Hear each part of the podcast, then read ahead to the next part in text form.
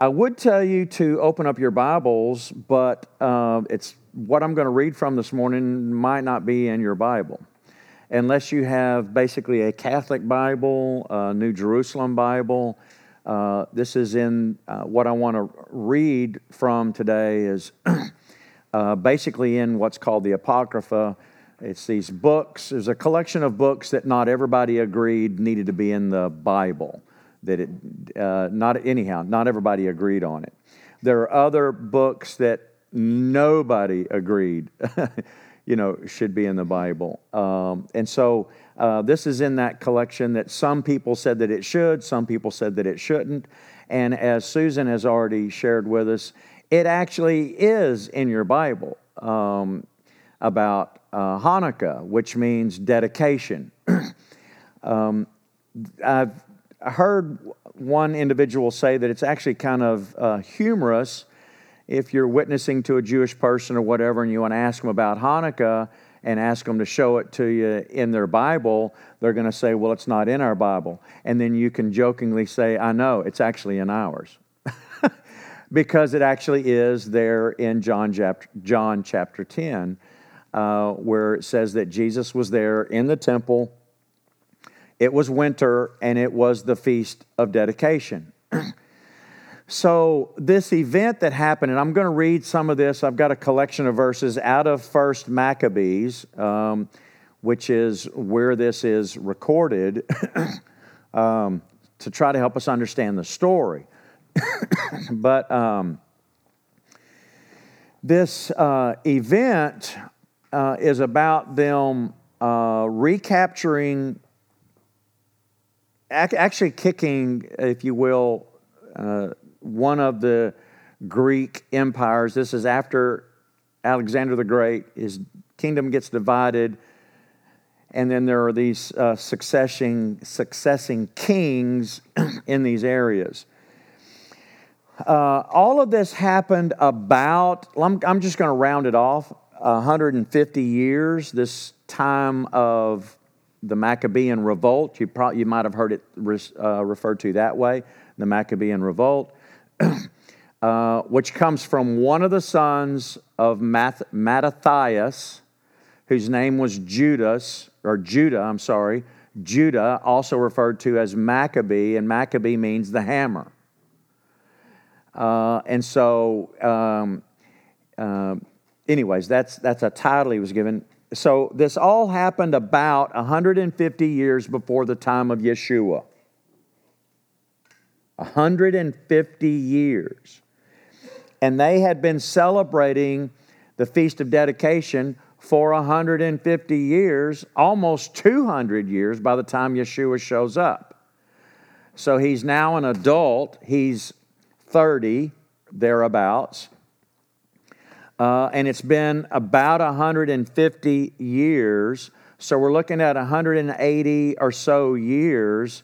Uh, by the time Yeshua, we read this story where he's there in John chapter 10 and he's walking in the temple area and it's winter and it's during the feast of dedication, it's during Hanukkah. So this has been going on for nearly 200 years and they've been celebrating Hanukkah. Um, Anybody here other than me, uh, maybe until maybe just recently or even still today, just a little confused about Hanukkah? What in the world is Hanukkah? Right? It's one of those odd feasts. This is not a biblically mandated feast. So you could refer to it, if you wanted to, as a strictly Jewish custom. Um, and it's gotten pretty weird. You know, there's a lot of people that refer to it as the Jewish Christmas. Um, there are a lot of Jewish people that literally put up Hanukkah bushes in their house and decorate it. And they exchange gifts and all of that. Uh, because peer pressure is incredible, isn't it? I mean, it is powerful. Uh, it is seductive. It is relentless to cave in and watch this, be like everybody else. Which is interesting because that's the story of Hanukkah. So I want to read some of these passages, and I do have them uh, for you up on the screen. We'll have them up on the screen so that you can follow along. This is out of First Maccabees. I'm going to start with just the first 15 verses here because it gives you the background about Alexander the Great and kind of what happened. So let me read these first uh, 15 verses. It says, Alexander of Macedon, uh, son of Philip, had come from the land of Kittim and defeated Darius, king of the Persians and the Medes, whom he succeeded as ruler uh, at first in Hellas. He undertook many campaigns, gained possession of many fortresses, and put the local kings to death. So he advanced to the ends of the earth, plundering nation after nation. The earth grew silent before him, and his ambitious heart swelled with pride. He assembled very powerful forces and subdued provinces, nations, and princes, and they became his tributaries. But the time came when Alexander took to his bed in the knowledge that he was dying. He summoned his officers, noblemen who had been brought up with him from his youth, and divided his kingdom among them while he was still alive. Alexander had reigned 12 years when he died. Each of his officers established himself in his own region. All assumed crowns after his death, they and their heirs after them, for many years, bringing increasing evils on the world. So, Alexander the Great, uh, he comes on the scene very quickly, overcomes pretty much everybody, especially in the Middle East um, was pushing this Greek mindset, trying to get everybody underneath his rule. Let's have one tongue, one commerce, uh, all of that, and even in a religious sense where we all get along.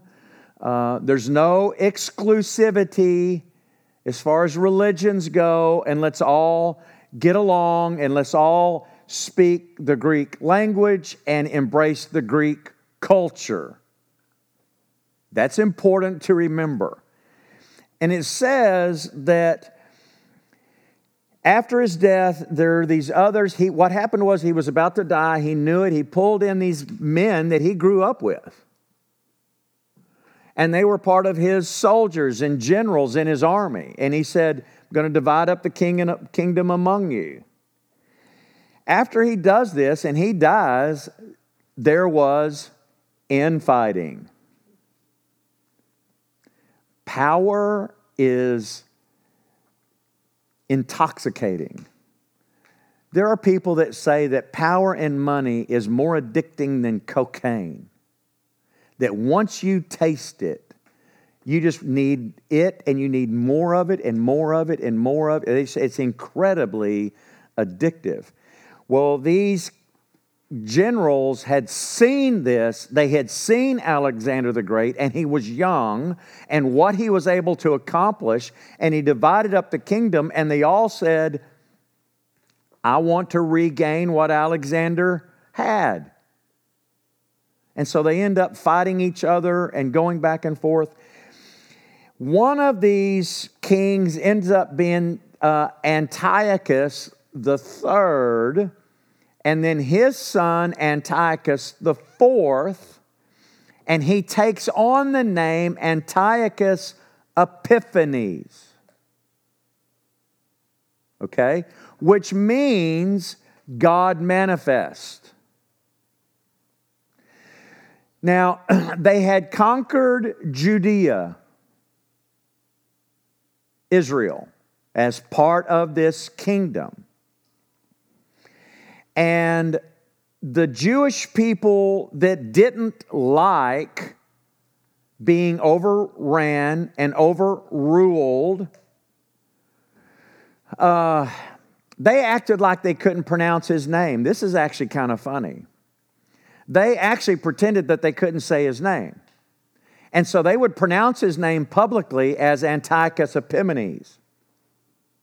Well, in Hebrew, Antiochus Epimanes would mean Antiochus, the crazy man, the lunatic. Do you remember George Bush intentionally mispronouncing Osama bin Laden's name?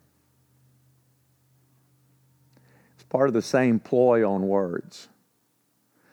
Um, so, what I want to do now is I want to read basically just a few verses here, um,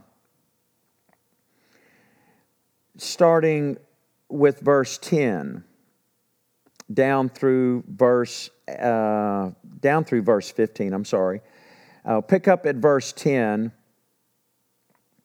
uh, and go down through verse 15 of first maccabees uh, to give you an idea and this isn't all of it, this is brief, an idea of what happened with Antiochus Epiphanes. so in 1 Maccabees, still in chapter 1, starting with verse 10, it says, From these there grew a wicked offshoot. Do you see these other play on words where there was a, a, a shoot that would come out of the branch uh, of being Christ? Here it says, from these there grew a wicked offshoot, Antiochus Epiphanes, son of King Antiochus. Once a hostage in Rome, he became king in the 107th year of the kingdom of the Greeks. It was then that there emerged from Israel a set of renegades who led many people astray. Come, they said, let us ally ourselves with the Gentiles surrounding us. For since we separated ourselves from them, many misfortunes have overtaken us. This proposal proved acceptable. And a number of the people eagerly approached the king who authorized them to practice the Gentiles' observances. So they built a gymnasium in Jerusalem, such as the Gentiles have, disguised their circumcision, and abandoned the Holy Covenant, submitting to Gentile rule as willing slaves to impiety. Now, here's where it says, out of these kings comes this wicked offshoot, Antiochus Epiphanes, and that in the midst of this time, there were some renegade Israelis. And they go, Look, Ever since we've separated ourselves from the Gentiles, nothing but misfortune has come upon us. You have to get back into the history. You have to kind of dig. You're like, what in the world are you talking? What are they talking about? Well, the only way to find this stuff out is you have to dig. You have to get into the background info. Antiochus Epiphanes' father, Antiochus the king, wasn't as brutal as his son and allowed the Jewish people to still practice their faith and still separate themselves and not be completely immersed immersed in the Greek culture. They could still have their temple, they could still have their priest, they could still have their uh, you know, forms of worship, they could still dress different, act different, do circumcision, keep the Sabbath, keep the feast. They could still do all those things. However, if you did that in a Greek culture that was predominantly Greek, and if you did that, and not everybody in your society agreed with your religious fervor, there were certain opportunities not accessible to you because you're different. You want to be different. Therefore, there are opportunities that just don't come your way. I'll give you a little hint. Why do you think most people, most, not only get into, but especially stay in politics? Don't be naive, please, and think that the majority of the people in city, state, and government, national politics, I'm gonna go all the way down to city, are there just because they care. I'm not saying all of them, there are some good people out there, but especially national. It's amazing when you start to look at the background info of the people that have been there, especially been there a long time, and to see how much wealth they have amassed on a governmental salary. How do you think they're getting this wealth? It's because opportunities are presented to them. They know what's going on. They know what laws were passed that force a, for example, a wall to be built over thousands of miles. I wonder who I know that's in construction. I'm just saying. And they're worth, anyways. It's because opportunities have come their way and they know somebody. It's always a wife or a cousin or a brother or their husband or whoever that just so happens to sit on the council of some company that's going to get a contract. Just by chance. It's the same kind of thing. And these people saw this and they wanted money. They wanted power. And so they go, Look, ever since we've separated ourselves from the Gentiles, a lot of misfortune has come our way. We need to stop doing this. And you know what's really sad? It says that the proposal proved acceptable. I mean, everybody else is doing it. Everybody else is making a buck. What's the big deal? And we haven't heard from God in a couple of hundred years. This is between the testaments. The total between Malachi and Matthew is about 400 years. So there's been a few generations that's passed by the time this happens. They're like, we ain't even heard from God in a long time. And we keep going, we keep doing this stuff, we keep killing these sheep. We don't see anything happening. As a matter of fact, we just keep getting our tails kicked every time we turn around. So what's the use? They're tired and they're not seeing the benefit. You, you following with me here? So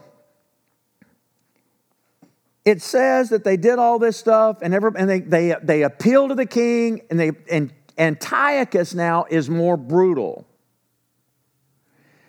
And they go to him and they say, We don't want to be like this anymore. We want to accept the Greek culture. We want our fair share. And Antiochus goes, Cool, go build you a gymnasium and do all this. And you can do your own research. I'm not going to do that this morning on what all that meant. Uh, but I read it, and you as adults can ima- just let your imagination go with what they were doing.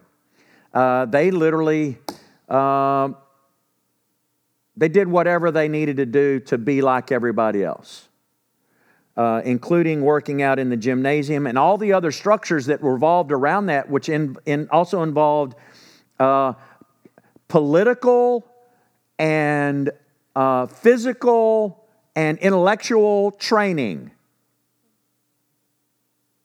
Okay? Uh, including working out and stuff in the buff. I'll say it that way. So they did all of this because everybody else was doing it and they wanted money. Now, I'm not going to get into it too much because we, we don't have time. You'd have to read all of uh, 1st and 2nd Maccabees to get all this stuff. But there's a side note that's happening. The priestly system was already very corrupt. And people were fighting over who would be high priest and also bribing the king to be placed as the high priest. Why would they do that? Why would people be fighting over becoming the high priest? Money. It is the central hub of the Jewish people where all religion, economic, and civil judgments flowed through there. Opportunity. Where there's opportunity, there's money and power. It is seductive and unruly people, one by the name of Jason, uh, and another one, oh shoot, I just dropped his name, Menelaus or something like that. Anyways, these two guys have, were bidding over the, the priesthood. One had undercut the other one, and uh, the other one, I think it was Jason, literally gets a, a, small army to go and fight against this other high priest to kick him out and kill him and stuff so that they could take over the high priest office. Antiochus hears about this while he's fighting other campaigns, and he's already tired of the Jewish people bucking the system. And the system was this look, if you want to be Jewish, that's fine. I really don't care if you want to be Jewish. But you have to accept these other religions as equal. In other words, you need to coexist.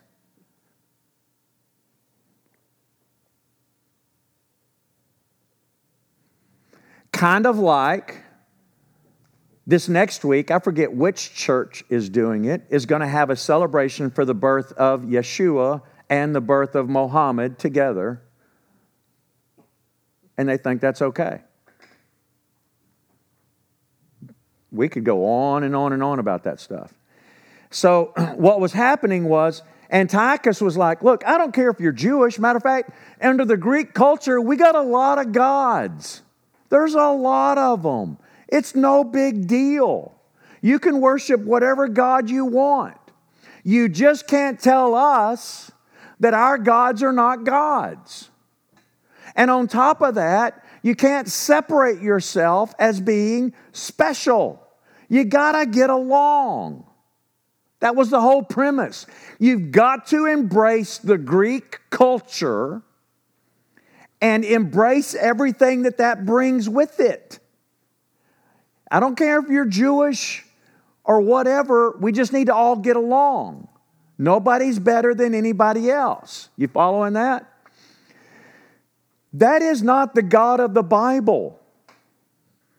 After everything we've been studying, those of you, you've been here with me now, you understand what this war is going on in heaven, right? And that God is exclusive, He's different. He's the God that created everything. Everything came from Him, by Him, for Him, and through Him. And Yeshua is the agent, right? He's God in the flesh. There's no one like Him. He's the same yesterday, today, and forever. And He doesn't change, right? And He's trying to get everybody to embrace Him as the only true God and all these other gods are nothing more than either the imagination of our own minds or fallen demons that we have deified, that are at war with Yahovah, the King of the universe. This is not the God of the Bible, of what Antiochus is trying to get people to do. And a lot of the Jewish people were like, We're tired. I mean, yeah, we serve this God, but we haven't heard from him in forever. It's been a few hundred years. We're not really seeing any benefit. We're not getting ahead. We need to just learn how to watch this, play the game. Anybody here ever hear, heard that in business? You need to learn how to play the game to get, a, to get ahead. This isn't personal, this is just business. Right? And you just need to do this to get ahead. And you need to do this in the church to get ahead. This is how you play the game. You seeing some connections here? The connections are even, even more fascinating the more you look at this, and then you start looking at what's happening, watch this, in the world today. And it is mind boggling. Mind boggling. I want to go, uh, I want to jump ahead. Oh, oh, I'm sorry. So there was this war, this fighting going on among the, the priests. Antiochus thinks it's an attack against him and he needs money. The easiest way for people to get money during that time was what do you do? You raid the temples and the treasury. So he uses the belief system, when, when you start studying everybody's different views, what seems to be is that he saw this, he thought maybe, but he also used it as an excuse. I'm going to go and invade Jerusalem, and I'm going to raid the temple and raid the, te- uh, the treasuries so that I can fund my wars and also deal with these, rebe- with these rebellious Jews. I'm sick and tired of messing with them. We're going to fix this. You're going to embrace the Greek culture, or I'm just going to kill you. And that's what he did. So he comes and he attacks them and all this other stuff. And then I'm going to pick up in verse 41, still in 1 Maccabees chapter 1. So in verse 41, it says, The king then issued a proclamation to his whole kingdom that all were to become a single people, each nation renouncing its particular customs. All the Gentiles conformed to the king's decree, and many Israelites chose to accept his religion, sacrificing to idols and profaning the Sabbath. The king also sent edicts by messenger to Jerusalem and the towns of Judah, directing them to adopt customs foreign to the country, banning burnt offerings, sacrifices, and libations from the sanctuary, profaning Sabbaths and feasts, defiling the sanctuary and everything holy, building altars, shrines, and temples for idols, sacrificing pigs and unclean beasts leaving their sons uncircumcised and prostituting themselves to all kinds of impurity and abomination, so that they should forget the law and revoke all observance of it. Anyone not obeying the king's command was to be put to death. Writing in such terms to every part of his kingdom, the king appointed inspectors for the whole people and directed all the towns of Judah to offer sacrifice city by city. Many of the people, that is, every apostate from the law, rallied to them and so committed evil in the country, forcing Israel into hiding in any possible place of refuge. On the 15th day of Kislev in the year 145, the king built an appalling abomination on top of the altar in the temple there of burnt offering. And altars were built in the surrounding towns of Judah, and incense offered at the doors of the houses and in the streets. Any books of the law that came to light were torn up and burned whenever anyone was discovered uh, possessing a copy of the covenant or practicing the law, the king's decree sentenced him to death. Month after month, they took harsh action against any offenders they discovered in the towns of Israel. On the 25th day of each month, sacrifice was offered on the altar erected on top of the altar of burnt offering. Women who had their children circumcised were put to death according to the edict, with their babies hung around their necks. And members of their household and those who had performed the circumcision were executed with them. Yet there were many in Israel who stood firm and found the courage to refuse unclean food. They chose death rather than contamination by such fare or profanation of the holy covenant, and they were executed. It was true, it was a truly dreadful retribution that visited Israel.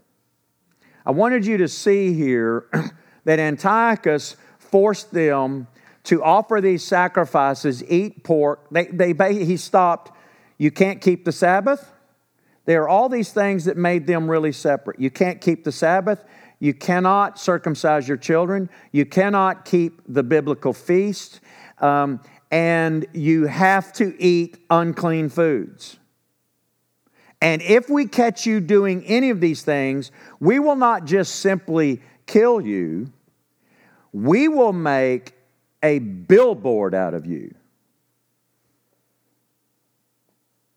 in a most horrific way that makes what ISIS has done pale in comparison.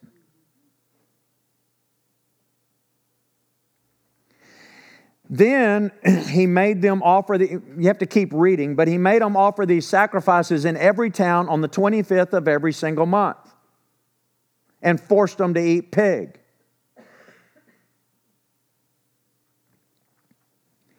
You have to get, uh, and, and this went on and on and on. Um,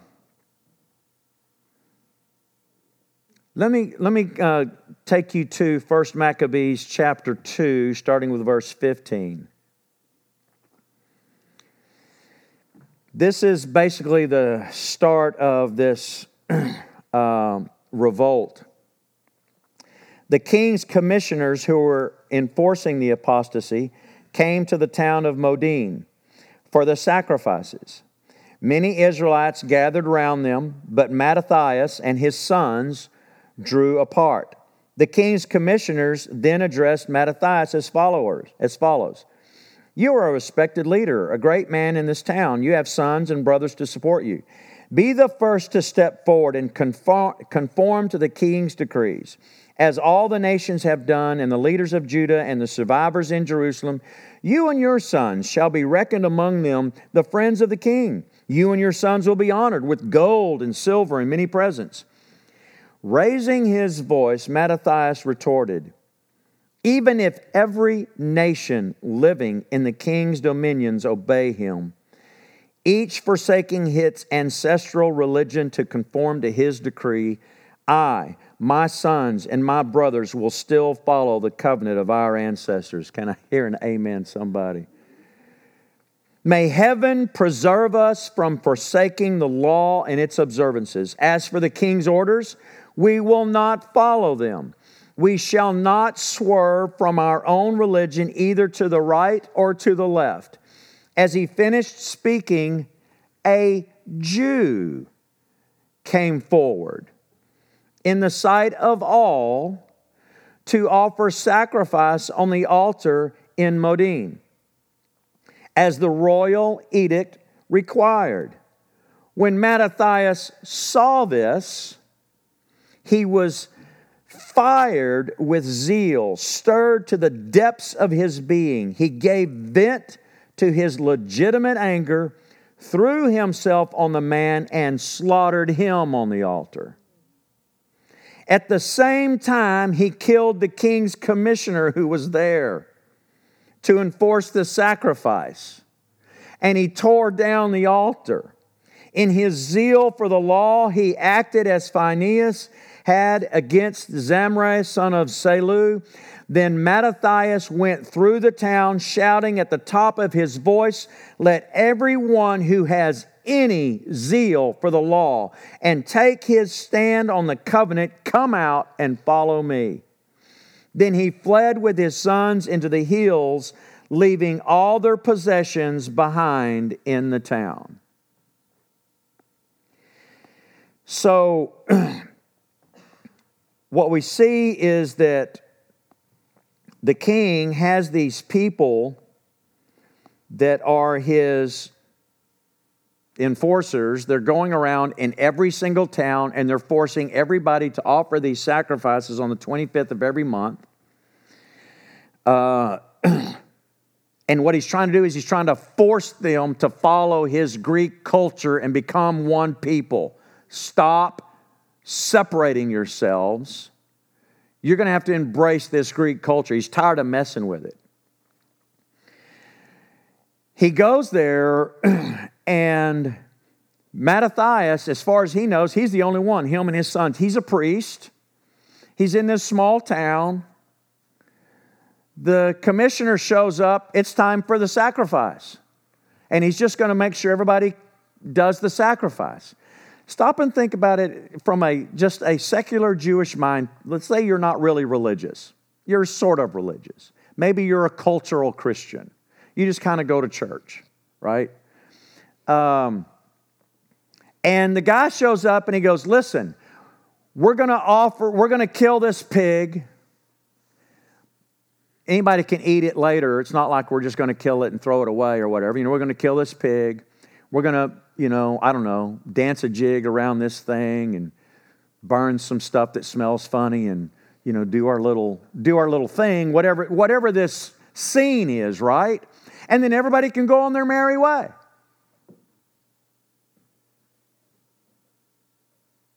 How many people today, any Christians would go, Well, what's a big deal? I mean, they're just going to do their thing and I can still, you know, worship God and okay. I mean, and what's the big deal? And if we do this, hey, you know, then we're not ostracized and we don't look different. We're not acting different. We're not separated and we have opportunities. We can make money. Hey, how about if we start raising pigs and selling it for the sacrifices? We can make some cash. You see this logic? Mattathias is a priest. He has been seeing this stuff go on. He has seen Jerusalem ransacked. He's seen these abominations.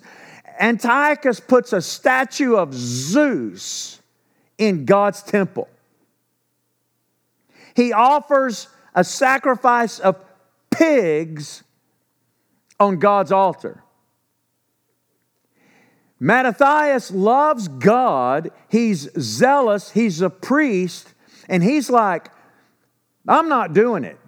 The guy comes out and he goes, Now, Mattathias, you're a, you're a powerful guy. You got people that follow you. Matter of fact, if you'll just do, be the first Jew to come forward here, let's do this thing. Let's do the dance. And guess what? You're going to get money. You're going to get rich. You're going to be called a friend of the king. Mattathias goes, I don't care if every kingdom in the world does it, I'm not. But then one of his brothers steps forward and says, Well, I'll kill it. I'll kill the pig. And Mattathias, in his zeal, kills him kills the emissary, and destroys the altar. He burnt the bridge. And he knows Antiochus is coming. He goes through the town. He says, Anybody that has a love for God and a love for His Word, follow me. A lot of them do, and yes, the army comes. A lot of them are so zealous for God and His law that when the army shows up, they show up on the Sabbath. And they say, they, they call for them to come out because they're hiding in the rocks and the caves and stuff. And they shout out, We're not coming out and if you kill us, let it be known to you this day, you know, that we serve the Lord our God. And they wouldn't fight on the Sabbath. And so Antiochus' army comes in there and he slaughters them all men, women, children, all of them. Mattathias hears about this and he goes, Okay, look. Let it be known today that we're going to serve God, but that also means that we might be called to fight on the Sabbath and we will do it. And they did. And they eventually kick Antiochus' tail. Hallelujah. You have to get to chapter 4 to get to that point. A lot of other things have happened in the meantime, and then I want to try to try to tie this together in the little bit of time I've got left. In chapter 4, picking up in verse 36 through 45, a little bit lengthy. Uh, this is when uh, they capture Jerusalem. Judas uh, and his brothers then said, Now that our enemies have been defeated, let us go up to purify the sanctuary and dedicate it. So they marshaled the whole army, went up to Mount Zion. There they found the sanctuary deserted, the altar desecrated, the gates burnt down, the vegetation growing in the courts. Can you just see that? As it might in a uh, wood or on some mountain, while the storerooms were in ruins. They tore their garments and mourned bitterly, putting dust on their heads. They prostrated themselves on the ground. And when the trumpets gave the signal, they cried aloud to heaven. Judas then ordered his men to keep the citadel garrison engaged until they had purified the sanctuary. They said, Put guards on the wall and make sure that we're protected while we do this, because they hadn't totally defeated Antiochus yet. Next, he selected priests who were blameless and zealous for the law to purify the sanctuary and remove the stones of the pollution to some unclean place. They discussed what should be done about the altar of burnt offering, which had been profaned, and very properly decided to pull it down rather than later be embarrassed about it since it had been defiled by the Gentiles. They therefore demolished it and deposited the stones in a suitable place on the hill of the dwelling to await the appearance of the prophet who should give a ruling about them. Leave that for later. They took unhewn stones as the law prescribed and built a new altar on the lines of the old one. They restored the holy place and the interior of the dwelling and purified the courts. They made new sacred vessels and brought the lampstand and the altar of incense and the table to the temple. They burned incense on the altar and lit the lamps on the lampstand, and these shone inside the temple. They placed the loaves on the table and hung the curtains and completed the, all the tasks that had to be undertaken on the 25th of the month of Kislev. In the year 148, they rose at dawn and offered a lawful sacrifice on the new altar of burnt offering which they had made. The altar was dedicated to the sound of hymns, zithers, lyres, and cymbals at the same time of the year and on the same day on which the Gentiles had originally profaned it. The whole people fell prostrate in, in, in adoration and then praised heaven who had granted them success. For eight days they celebrated the dedication of the altar, joyfully offering burnt offerings, communion, and thanksgiving sacrifices. They ornamented the front of the temple with crowns and bosses of gold, renovated the gates and storerooms, providing the latter with, uh, with doors. There was no end to the, the rejoicing among the people since the disgrace inflicted by the Gentiles had been affected, effaced. Judas and his brothers and the whole assembly of Israel made it a law that the days of the dedication of the altar should be celebrated yearly at the proper season for eight days, beginning on the 25th of the month of Kislev, with rejoicing and gladness. They then proceeded to build high walls with strong towers round Mount Zion to prevent the Gentiles from coming and riding roughshod over it as in the past. Judah stationed a garrison there to guard it. He also fortified Beth Zur so that the people would have a fortress confronting Idumea. Let me uh, try to pull all this together.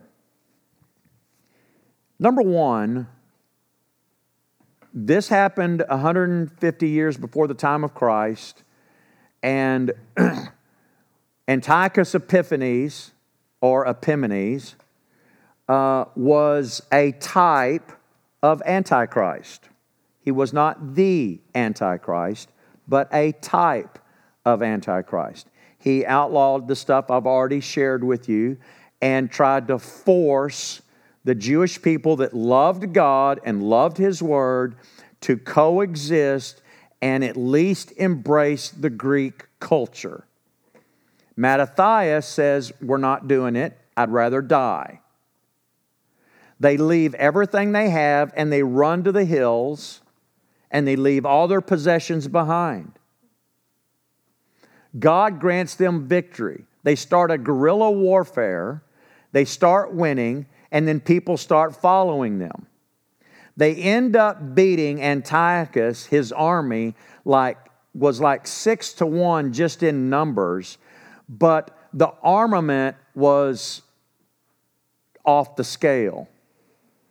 The, these are people that are gathering whatever weapons they're stealing off of the dead bodies of the soldiers they're killing. Antiochus shows up with his vast armory. Some say, even with elephants and chariots and horsemen and all of some 60 plus thousand warriors against about 10,000 with uh, the Maccabees, uh, and some of them with pitchforks and stuff. And he literally tells them, he says, Don't worry about what you see. And he starts reminding them of the, the saints of old. Uh, you know, Shadrach, Meshach, and Abednego, and, and those guys, and Daniel, and Abraham. He just goes through this long list. Um, Shadrach, Meshach, and Abednego, you know that's their Babylonian names. But, anyways, that's the one most of us remember. They go and they do this battle and they win. And they rededicate the temple and they do it for eight days. Now, then, here are the different, differing views on that. Some say that it's because they had enough oil for one day and it lasted for eight. All the theologians say, well, that's folklore. There's no real proof of that at all. Uh, it's really folklore. Uh, what we do know is that Mattathias and them made it a law that they should be doing it for eight days starting on the 25th of Kislev and, and on and on. Um, the reasoning also is you have to remember these were people that said we'd rather die than break God's law. They're willing to die for it. The only thing they bent on, and then that's debatable because he said, do no normal work on the Sabbath there's an issue of is it all right to defend yourself and fight on the Sabbath? And many believe that, of course, God would permit you to do that. But um, they bent on that. Well, this was winter, which is now, right? And we're in the middle of Hanukkah now, which means dedication. It's the rededication of the temple and purifying the temple. It's the festival of lights. what biblical holiday just happened about eight weeks ago? Tabernacles, Sukkot, for eight days. Some also say that it took about eight days for them to purify the temple. All of that is true. Um, and they wanted to have a way to celebrate the rededicating of the temple. But I think it was also the zeal to say, we didn't get to celebrate tabernacles, we're going to celebrate. And we're going to celebrate for the eight days we missed, and we're going to celebrate the rededication of the. T- There's this is just logic thinking from a Jewish standpoint, and none of that's wrong. There's, there's, not, there's not a problem with any of that, and to commemorate the rededication of the temple. You following all that? And so some of this is folklore, which is kind of fun or whatever. But the real truth is, it's the rededication of the temple and the lighting of the lights in the temple, which they say was fabulous. Uh, they said it was, uh, if you haven't seen that, you really haven't seen a celebration in the ancient days. uh, and it all happens this time of the year. So here's what's fascinating. Jesus said, we don't have time to get into this because I spent all this time looking at it, but you can go back to Matthew chapter 24. In connection with this, I'm just going to suggest you go and read Matthew 24. In Matthew 24 is where Jesus is talking about the end of time. They're asking us, you know, is this going to be, you know, can you tell us what's going to be the sign of your coming and all, all these kinds of the end of time stuff. And he says, when you see the desolation of abomination spoken of by Daniel the prophet, those of you in Judea flee. Uh, and he says, and watch this. He tells them, he says, and pray that it doesn't happen when? In winter. Pray that it doesn't happen when? On a Sabbath. Pray that you are also not pregnant. What are all of those visions? What are all those messages hearkening back to? The Maccabean revolt of Antiochus, who was a type of Antichrist, but not the Antichrist. There are, I'm telling you, there are theologians that'll say the whole thing with the abomination of desolation happened with Antiochus because he fulfills Daniel's prophecies, I mean, explicitly. And he does. The problem with that view is I hold to what Yeshua said. He said, You need to be looking for it. Why would he tell us to be looking for something spoken of by Daniel the prophet in the future if it's already happened in the past? Can Yeshua be wrong? Can he be confused? Is he going to lead us astray? No, he's God. So he's saying you need to be looking for this event to happen in the future. If that's the case, you think it might be smart for us to at least understand the whole Hanukkah story? You think it might be smart to kind of do our best to try to practice it, to teach our kids and ourselves what it all means? Is that possible? I think it is. Watch this. What do you see happening right now globally? It's the same story right now happening on a global scale.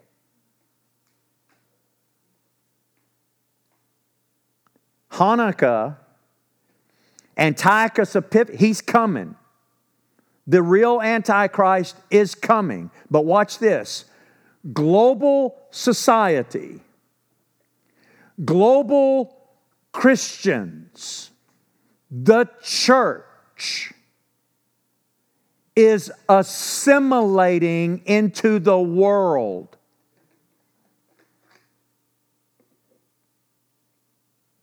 And saying, well, what's the problem? And are being seduced into coexisting. Looking for a one world government, a one world religion, watch this, where Jews, Christians, and Muslims can all worship equally. Where? Where will that be happening? You should know. In Jerusalem, at the temple, the Temple Mount. That the world is on fire right now because of what our president said. Why are they on fire? Because they want a one world government. And they don't understand what's really happening. I, I passed over one because it says that Antiochus and his emissaries come speaking peace when they come into Jerusalem, he comes in speaking peace to them. Hey, it's all going to be okay. And he walks in and then slaughters them.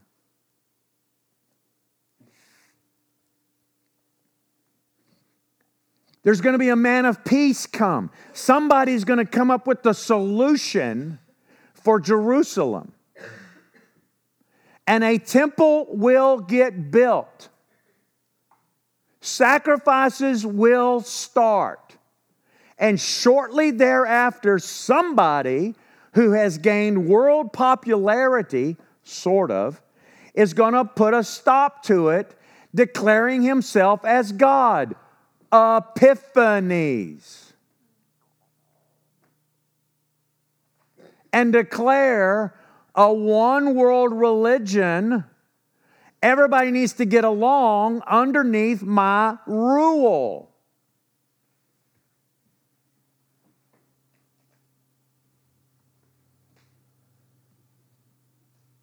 That Jesus told us to look for.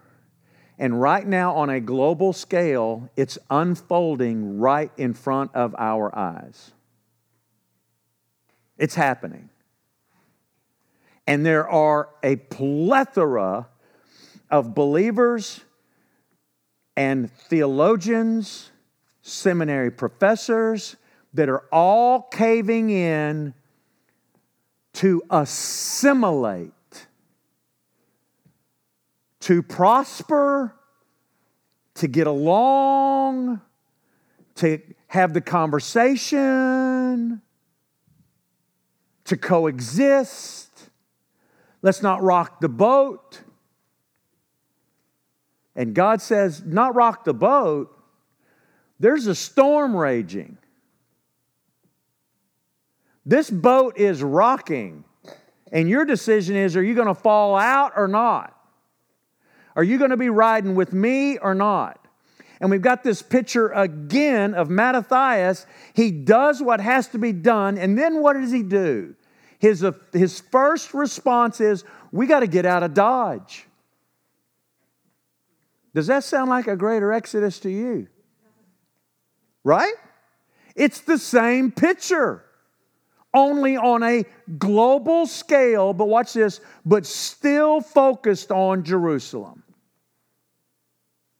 I'm telling you, only God can do this. There is only one way this can happen.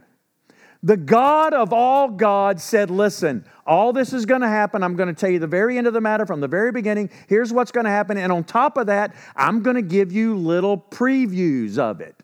None of that's going to be fun, but I'm going to let you live this out. I'm going to let you see some things because when it happens again, you're going to be able to go, oh my goodness, oh my goodness, oh my goodness, oh my. Look at, it's the same thing. Are you kidding me? Wow. And so then you said you would cause Jerusalem to become a cup of trembling to the world. You said you would bring all nations there. You said you would deal with them because they divided your land. You see, all the politicians, all the nobody wants to admit something. The Bible is real. This land belongs to God. The covenant is His covenant. No politician, no religious group, no particular people can dictate to God what is His and what is not where the dividing line falls and what is holy and what is not. God and God alone says all that, and He says, I'm going to do something so big, so massive, that at the end of time, you're going to go, Oh my goodness, you are incredible. Nobody, no person is smart enough, powerful enough, influential enough to weave all this together to make this happen the way you're making it happen.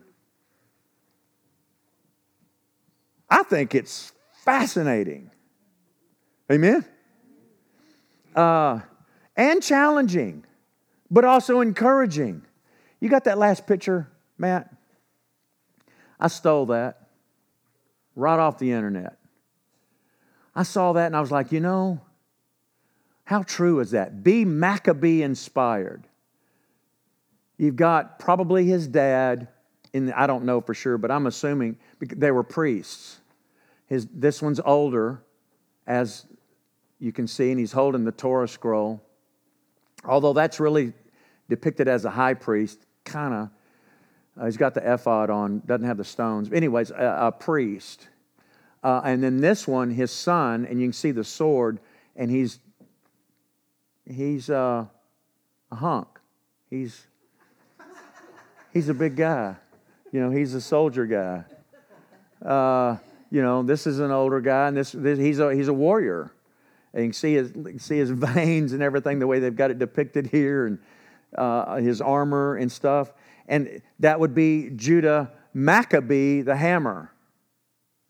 And so for us in our day, listen, we're going to have to be Maccabee inspired. We're going to have to be willing to make a stand. Not on what we think, not on what we feel, not on opportunities, but based on what the Word of God says. Watch this. The Apostle Paul says something. in First Corinthians. I think it's chapter 6. Don't hold me to it, but I think it's in chapter 6. And he goes, Do you not know that you are what? The temple of God, wherein the Holy Spirit dwells. If we are the temple of God, how dare we defile it? How dare we tell God that we are going to determine what is holy and unholy? And I will do with this temple what I want to do with it, knowing that you dwell in it, and I'll put in it whatever I want to put in it, and I'll participate with it whatever I want to participate with it, because I want to get along and I want to feel good about what I'm doing.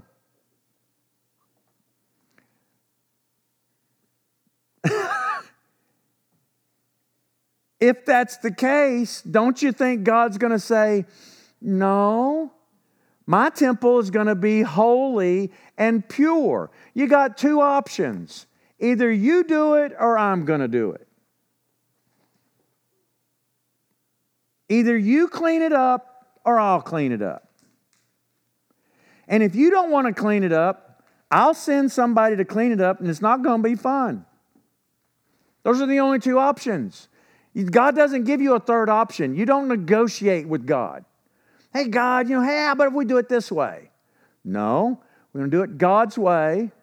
And either we repent and get right with Him, or He will help us in the process. Right? So here it is. It's the festival of lights. It's the festival of dedication and rededication.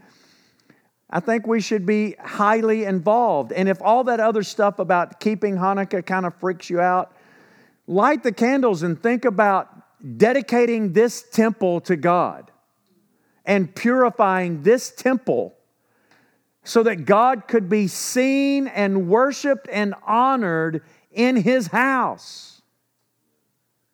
You understand, this is not His house, this is a building. We are. You are the temple of the Most High God, where His Spirit dwells that He's given you. Therefore, I think we should keep it clean. Just guessing. Yeah, I'm sorry, that was sarcastic. I think we should keep it clean. Amen?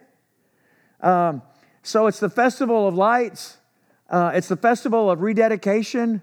And watch this that whole scene will happen again. The temple's going to get desecrated. Bibles will get burnt. People will lose their life. We've just been studying Revelation. People will lose their lives. Which ones? Those that hold to the testimony of Yeshua and keep the commandments of God. The ones that won't, they might be holding to the testimony of Yeshua, but they also don't mind coexisting. They're not going to have a problem with not having the sacrifices. They're not going to have a problem embracing other faiths. They're not going to have a problem having joint birthdays with God and pagans and demons. They're going to, well, what's the big deal? You worship God your way, I'm worshiping God my way. We're all going the same way. It's just a different highway. We're all going to get there the same, You're all going to the same God. And that's what way too many people actually believe. And they think that's okay. It's not okay. Why? Because the God we serve is unique and holy. He is God, and there is none other like him. Be a Maccabee. Be a Maccabee. Make a stand for God and for faith in Him. Honor Him uh, in life and, if need be, even in death. But notice he did survive. He literally stood up by himself and said, If all the other nations do it, I don't care. He's there in this town filled with like minded people. He's in the town with brethren, other Jewish people, people that don't agree with him, the official that's there, and he defies them all. Says, I don't care if it costs me my life. I'm not going to defy my God. I'm not going to defile my God, and I'm not going to participate in this abomination.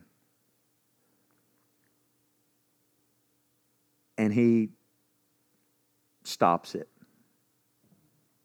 He stops it. I think it's a great story. And, and, a, and a story of deliverance and victory that is also coming uh, in our future as well. And doesn't mean it'll be easy, but there is a victory and there is uh, God being vindicated, if you will, in the end, and proving that He is God throughout the whole process. So that's Hanukkah. Um, it's not the Jewish Christmas. It's, it's not the Jewish Christmas. Sad. Um, peer pressure, it just knows no boundaries. Uh, it's something much more special, much better, much deeper, much more uh, significant.